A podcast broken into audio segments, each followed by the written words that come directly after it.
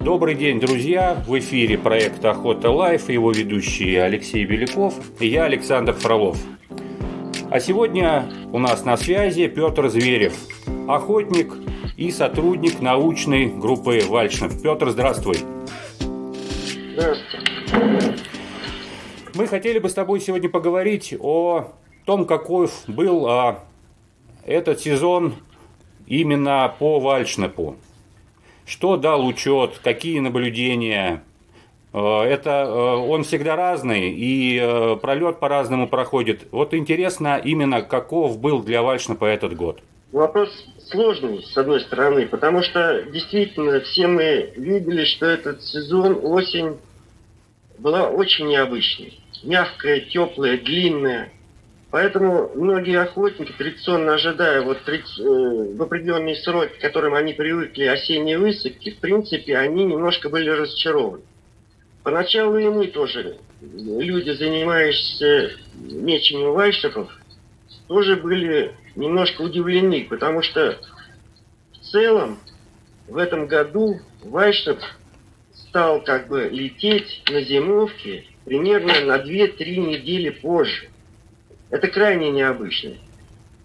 И связано, конечно, именно теплым периодом, который вот продолжался на всей европейской части России. Кстати, это подтвердили потом, в последующем, и западноевропейские орнитологи, с которыми мы общаемся, сотрудничаем. То есть повсеместно на зимовке Вайшев начал опаздывать, прилетать. То есть он задержался примерно от трех до месяца на примерно Центральной Европе. И только лишь сейчас вот он массово стал появляться на зимовках. А зимовки мы знаем, какие страны. Это вот традиционная Франция, Испания, Пиренейский полуостров, э, Великобритания и так далее. В общем. То есть это можно отдельно рассказывать. А в принципе сезон для Вайшепа. Вначале мы беспокоились, потому что э, наши группы людей, которые занимались на европейской части отловом, это Московская, Владимирская, Костромская, Вологодская, Ярославская, Тверская, или я уже говорил. То есть мы как бы вот разбросаны люди в Ивановской области, очень хорошо поработала группа. Поначалу Вайшеп шел медленно. И как бы мы даже беспокоились, что мы не добьемся хороших результатов. Но в конце концов, результат оказался весьма-весьма неплохим. Вот мы окрывали группу в этом сезоне 300 вальшев. Это хороший результат. По, то есть это третий по за наши многолетние работы, третий результат. Хорошо, а скажи, пожалуйста, насколько я понимаю, а, успешность размножения а, вальшнапа, она оценивается по процентному да, соотношению молодой птицы да, а, вот как с этим? Да, да, да. В этом году уже была закрыта весенняя охота. Просто чаще всего все почему-то думают, что раз была закрыта, должно быть размножение было вообще шикарное. И птица должно как можно больше быть. По большому счету, весенняя охота на показывает столь такого негативного влияния, как многие думают. Открыли охоту, ващипа будет меньше, закрыли охоту, ващипа будет больше. Это глупости, потому что мы все хорошо знаем, что основной охотничий пресс происходит вокруг крупных городов. И берем европейскую часть. Здесь традиционно весенний на вайшнепа, ее любят охотники. Да, конечно, изымается определенное количество вайшнепов. Более того, я могу назвать цифру, здесь нет никаких секретов. Примерно около 200 тысяч э, добывается вайшев в среднем, в среднем э, весной для, для осени, вы будете удивлены, всего 50 тысяч. Причина-то понятна, почему. Потому что ваши птицы скрытные, легавых собак у нас, к сожалению, охотники мало держат. А в этом году практически была охота открыта чуть-чуть. Это была Рязанская область и Тульская, по-моему. Ну, Калуга поохотилась и Смоленск еще, Но да. Самое главное для ващев, это не, не, не охотничий сезон, потому что здесь много факторов. Это и время открытия охоты, и когда идет пролет, э, он же летит все время, идет сменяемость какая-то. Но самое главное для Вайшепа, это какой, какой будет весна-лето. Вот именно здесь все кроется, будет много Вайшепа или будет мало Вайшепа. И второй момент, как он перезимовал. Потому что цифры, которые я могу назвать, э, добывать сколько это, это все знают, 4,5 миллиона в Западной Европе примерно добычи. Угу. Ну, распределяется, соответственно, по странам там. Первое место это Италия, потом Франция, потом идут остальные страны там. В Великобритании хорошие зимовки, а там не так много, тоже порядка 200-250 тысяч добывается вальш. Другие приоритеты охоты. Здесь тоже это отдельно, отдельно можно об этом рассказывать. Ну, то есть мы, мы говорим о том, что... В этом что... году, в принципе, сезон был очень, очень успешный для размножения вальши. Очень успешный. Потому что когда мы ловим, то как раз в руки попадаются птицы, взрослые или молодые. Так вот, в этом году более 80% попалось нам молодых. Это как раз и говорит о том, что сезон в России был очень успешный. То есть благоприятная э, весна и лето дало вот это соотношение, успешное да, размножение, да. да? Да. Хорошие выводки. Да. Угу. Ну, выводки традиционные. Птица-то она же не всего четыре птенца. Там 4, одна кладка, четыре яйца, вылупляет четыре. Ну, кто-то погиб. Но сам факт, что птица на зимовке полетела, процент отлова был очень большим, и птица вся была упитана, нормальная. Петр, а вот а, такой вопрос. В этом году действительно осень была а, ну, такая странная. А, вот мои друзья, те, кто а, имеют возможность а, практически ежедневно бывать с легавыми собаками в угодьях, они так и не, собственно, не нашли таких вот классических высыпок. То есть разница в тех же самых угодьях по сравнению с прошлым сезоном, она очень большая. То есть, если прошлый сезон он даже в Подмосковье э, давал такие, в общем, хорошие результаты, там 3-4 птицы с толковой собакой э, там на выезде выходного дня недалеко от Москвы, ну, это был нормальный такой стабильный результат. Но в этом году, э, посещая те же самые угодья практически ежедневно, а результат был, ну, скажем так, как, такое ощущение, что он как-то просочился, прошел, и э, таких вот этих классических массовых высыпок э, охотники не увидели. Ну вот, вот как раз это и сказалось. Теплая, ровная погода, которая продолжалась очень длительное время, очень долго. Мы привыкли как? Э, Вальчепа, в принципе, с севера всегда выдавливает холод. И вот, когда идет массовый пролет, вот мы видим эти классические выставки. А в, это, в этом сезоне получилось как, что световой день ему не нужно лететь, а он в то же время стал оставаться на тех местах, где, может быть, он раньше бы и не остался. И поэтому он как бы распределился более так вот равномерно по всей, вот по всей европейской части. Кстати, потом, когда все-таки уже и время, ведь еще световой период на Ващикова очень сильно влияет, он должен лететь, потому что сокращение светового дня. Ну и, конечно, главный фактор это холод. Вот когда холод его выдавливает, вот он останавливается в том месте, где ему как бы еще и он может кормиться хорошо и в то же время чувствовать себя какой-то безопасности. Вот тогда мы, охотники находят высадки. Это вот по нашим традиционным местам, вот здесь вот центральные районы России.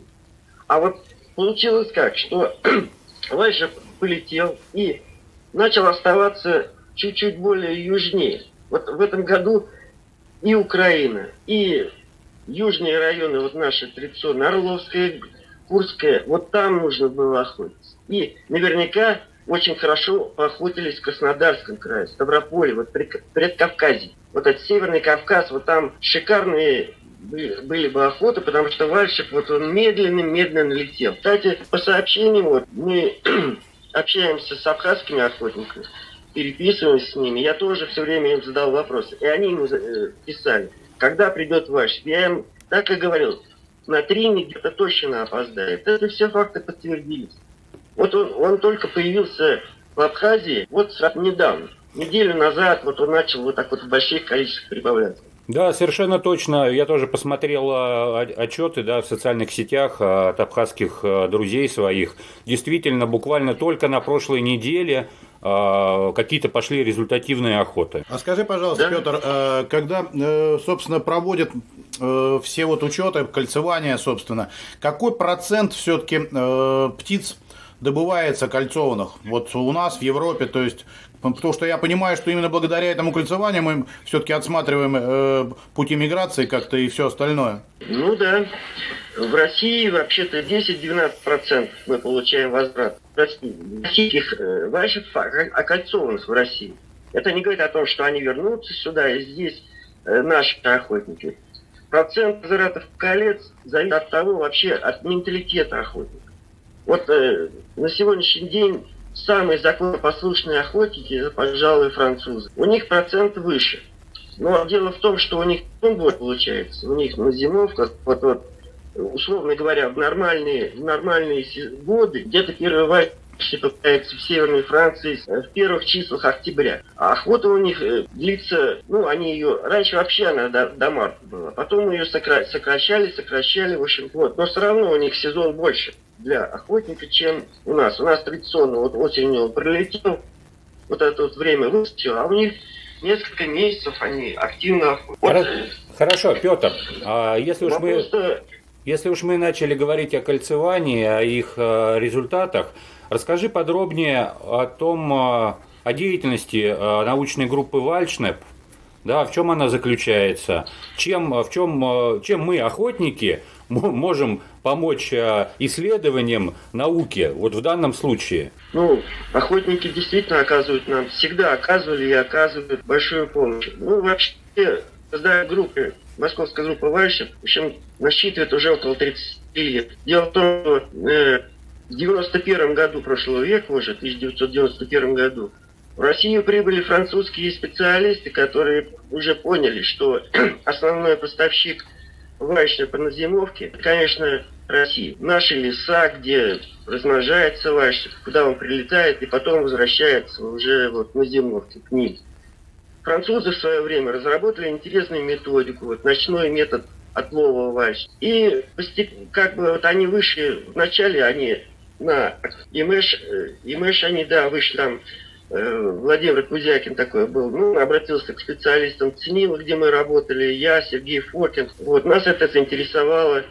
И мы как бы подключились к этой программе. То есть долго это все продолжается. С 92 -го года мы уже начали активно э, кольцевать варщиков в европейской части России. Постепенно у нас охватывалась эта вся территория, в общем-то. Работают в основном в московской группе несколько таких человек, костяк составляли вот из ценил охот, вот, а потом уже, уже начали присоединяться такие заинтересованные люди, потому что небольшое финансирование это делают э, именно до, до сегодняшнего дня, это Франция. Этих денег как раз хватает на организацию небольших экспедиций, в течение которой, в общем-то, три, иногда месяц удается продержаться. Когда люди разъезжаются по областям европейской части России, и там занимаются вот мечением вальшников. Ну, то есть любой охотник, а, люб, любой человек, которому интересна эта птица, он может на добровольных э, началах присоединиться, поучаствовать в этом проекте. Но я, я немножко увлекся, вот именно кольцеванием увлекся. Дело в том, что помимо кольцевания, ведь мы же еще занимались изучением биотопа Ващенко. Угу. Занимались э, поисками гнезд, кольцевания птенцов. Нужно было понять развитие, как как вообще живет Ващип. Это очень скрытая птица. Практически мы видим ее только весной на тяге самцов. Самки всегда малозаметны. Мы, э, при, у нас у всех легавые собаки, мы находили гнезда, описывали их, описывали биотопы основные, где находятся эти гнезда. Э, находили птенцов, кольцевали птенцов. А это уже мы тогда знали четко, куда птенец из конкретного места улетает. Работа была серьезная, большая. Потом мы проводили учеты, весенние учеты, потому что благодаря этой методике можно дать оценку вообще вот э, обилия птиц по самцам. По самцам. Есть определенные методики. Так вот, э, работает, в работах участвует огромное количество охотников, которые заполняют специальные анкеты, высылают их нам, мы их обрабатываем. То есть тысячи и тысячи. Это только охотники. Никакого движения э, бёрдвотчеров, как э, на Западе, в России нет как такового. Это делают либо охотники, а мы уже обрабатываем результаты. По гнездам, например. Ведь многие охотники, случайно находясь в лесу, видят, находили гнезда. Они давали нам координаты, мы приезжали, описывали, то есть тоже делали охоту.